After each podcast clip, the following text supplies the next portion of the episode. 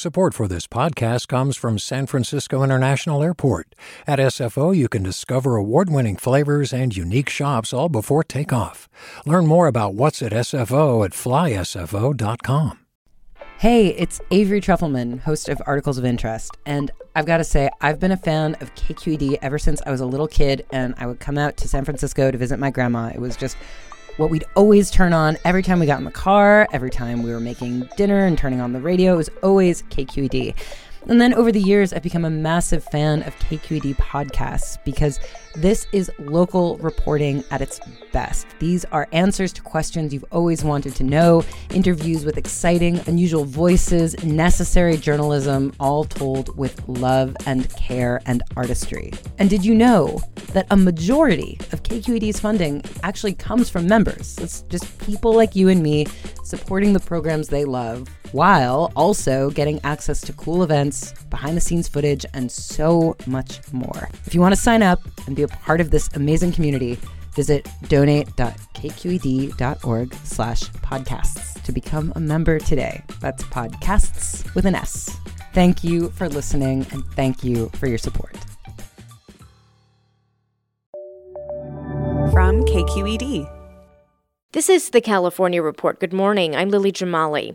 We begin in Orange County at a hospital that's believed to be the first on the West Coast to experiment with a way to help patients hit hard by COVID 19. They've successfully transferred plasma from the blood of someone who's recovered from the illness to someone who still has it. KPCC's Alyssa Jeong Perry explains. Jason Garcia recently recovered from a mild case of COVID 19. A friend alerted him on Facebook that St. Joseph Hospital in Orange County was looking for someone like him to donate plasma. The hope is that the antibodies from his donated plasma can attack the virus in a seriously sick patient. One plasma donation can be transferred up to three patients. So this week, Garcia made the drive from San Diego to Orange County. Garcia's plasma was transferred to an intubated patient right away. And I'm glad that me coming down with this illness turned into me being able to save others. Doctors don't know if it will work yet. Only a handful of hospitals in the US have tried it. But transferring blood plasma isn't a new concept. It's been used to treat patients in other disease outbreaks, including the 1918 Spanish flu. For the California Report, I'm Alyssa Jeong Perry in Los Angeles. This week, the economic consequences of the COVID 19 pandemic hit home for many Californians. Nearly 2 million have filed for unemployment benefits over the last three weeks. The state has taken in an average of 111,000 claims a day over the last week. A lot of those workers are employed by small businesses, which starting today can apply for tax relief for the year ahead as they struggle to hang on. KQED politics reporter Katie Orr has that story. Small businesses will have an extra year to pay up to $50,000 in sales taxes to the state. Governor Gavin Newsom made the announcement at his daily coronavirus briefing on Thursday. The extension applies to businesses with less than $5 million in taxable sales. Newsom says nearly half of all private sector workers in California are employed by small businesses. People that make a go of it, put everything on the line, take risks in ways large and small. So often we take them for granted, even in the best of times. Right now, uh, they have been devastated. Newsom says the state will also allocate $50 million for loans to businesses that don't qualify for federal help. For the California Report, I'm Katie Orr in Sacramento. Well, there's seemingly no aspect of our daily lives that the coronavirus hasn't touched in some way, including getting from point A to point B. Public transportation agencies in the state hope to get some help from the $2 trillion coronavirus stimulus package passed by Congress last week. It budgets $25 billion to support local mass transit systems across the country. In Los Angeles, the California Report's Saul Gonzalez tells us how the pandemic is hitting our state's public transportation systems. I'm at a nearly empty light rail station in LA that would normally be packed with people this time of day.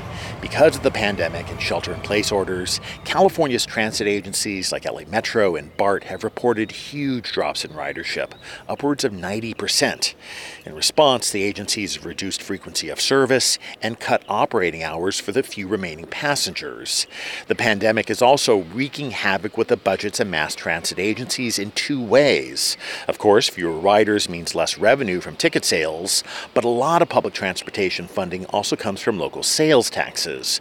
With fewer purchases being made, that means less money going to the agencies to fund both current operations and the construction of new mass transit lines. LA Metro says it could lose up to $750 million in expected sales tax revenue by the end of this fiscal year. For the California Report, I'm Saul Gonzalez in Los Angeles. One of the most remarkable images I've seen since the COVID 19 pandemic began is downtown Los Angeles virtually smog free.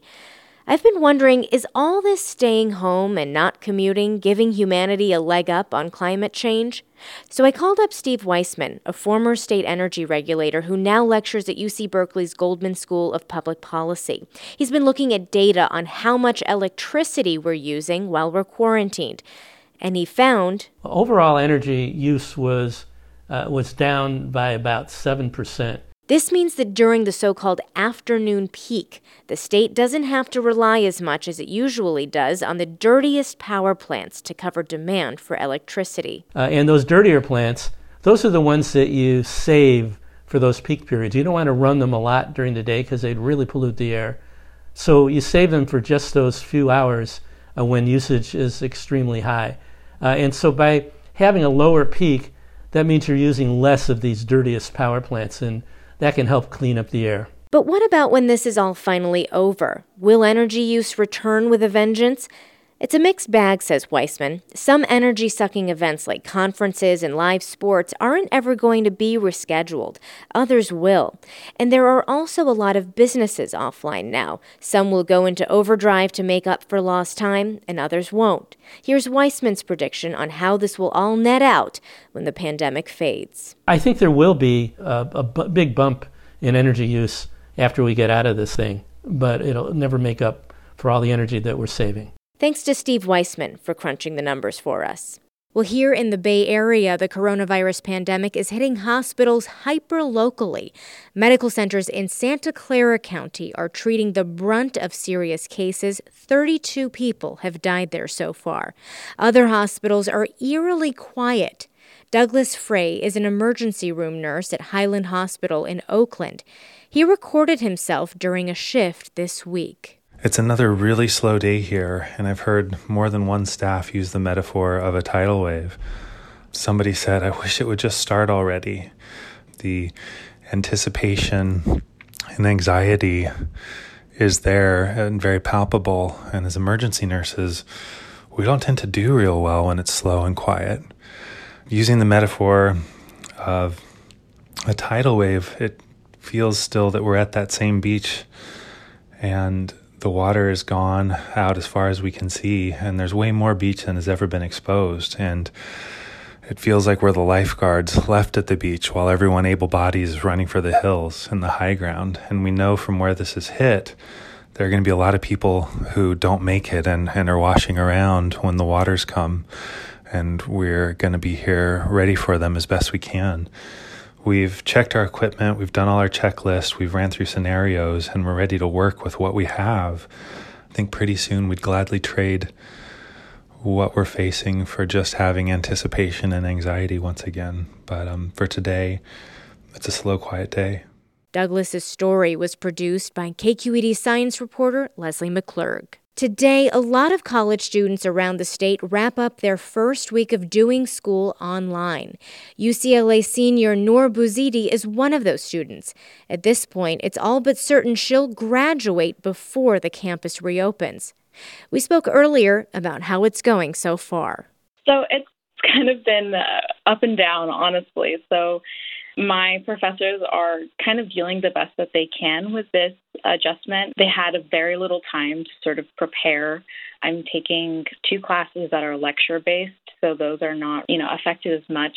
But my Arabic class is obviously it's a language class. It's super interactive, so it's kind of difficult to navigate doing all the activities that we typically do in in person while we're all completely all over the world pretty much some of my classmates are living in in Prague and like in middle America so we're all kind of tuning in at completely different times Wow. So, how does that affect the learning experience in a class like that, where, as you say, it usually is quite interactive when you're learning a language? So, we've had to cut some of our workload actually. Um, the professor decided that some things would just be impossible to do um, in an online class structure. So I'm kind of concerned about how that's going to be affecting my acquisition of Arabic because obviously this is my last quarter. So, you know, I think that's definitely going to be an issue. I'm also a UCLA grad and you know, your senior year, it's it's really special. And and I'm just wondering, you know, on a personal note, how does it feel to know that you're going to be doing it remotely and graduation plans are in question, all of that? How how are you managing that? We were all feeling pretty antsy to graduate. However, it still feels like something's kind of been taken from us. We kind of missed out. Going into my last quarter, I was looking forward to obviously the reward of graduation and also the responsibility of like finishing up the last, you know, frontier of my undergrad. So having none of that be available in the way that I thought it was going to be, graduation's up in the air. My classes are all over the place with the online format. So I think that it's honestly, it's just, it broke our hearts. Oh, I'm so sorry to hear that. Yeah, it's okay. I mean, obviously, it's necessary. what do you miss most about being on campus? Probably just uh, running into my friends between classes, getting to just go to the library and go to my favorite corner of the YRL library. Being in that setting um, makes it feel really special, and it makes me feel like it. This is a, I don't know, a unique time in my life. So, not being able to do that is Aww. It makes me pretty sad. Well, Noor, listen, thank you so much for spending some time with us, and we wish you all the best on your senior year as you wrap it up. Thank you so much. I appreciate it. That was UCLA senior Noor Bouzidi.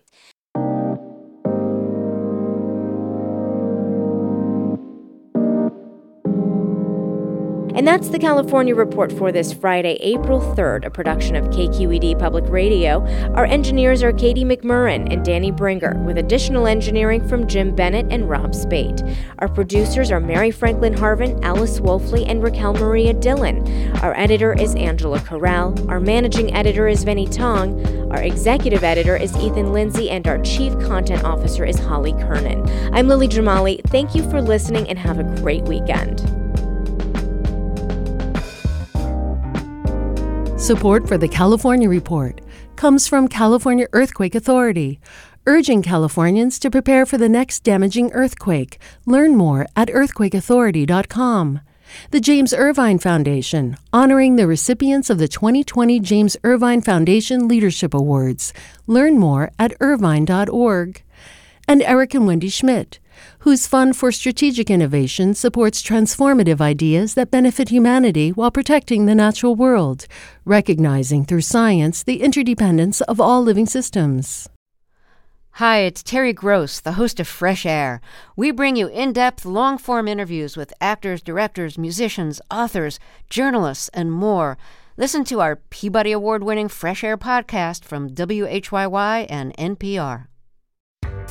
Hi there, I'm Rund Abdelfatah from Throughline.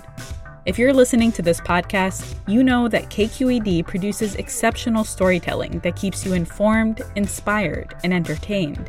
Their podcasts cover issues from your neighborhood to the entire country and everything in between. Support this work today. You can help us continue to bring quality podcasts to your ears. Just head to donate.kqed.org/podcast. That's donate.kqed.org slash podcast. Do you love learning about the San Francisco Bay Area? Its history, its people, its unique blend of cultures? Then you should check out the Bay Curious book. I'm Katrina Schwartz, editor and producer on the Bay Curious podcast, and I'm here to let you know that for the month of May, we've worked out a sweet deal for KQED podcast listeners. Right now, you can get the Bay Curious ebook for $1.99. That's right, $1.99.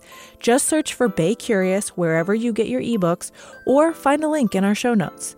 This offer does expire at the end of the month, though, so you'll want to act on it fast. Happy reading!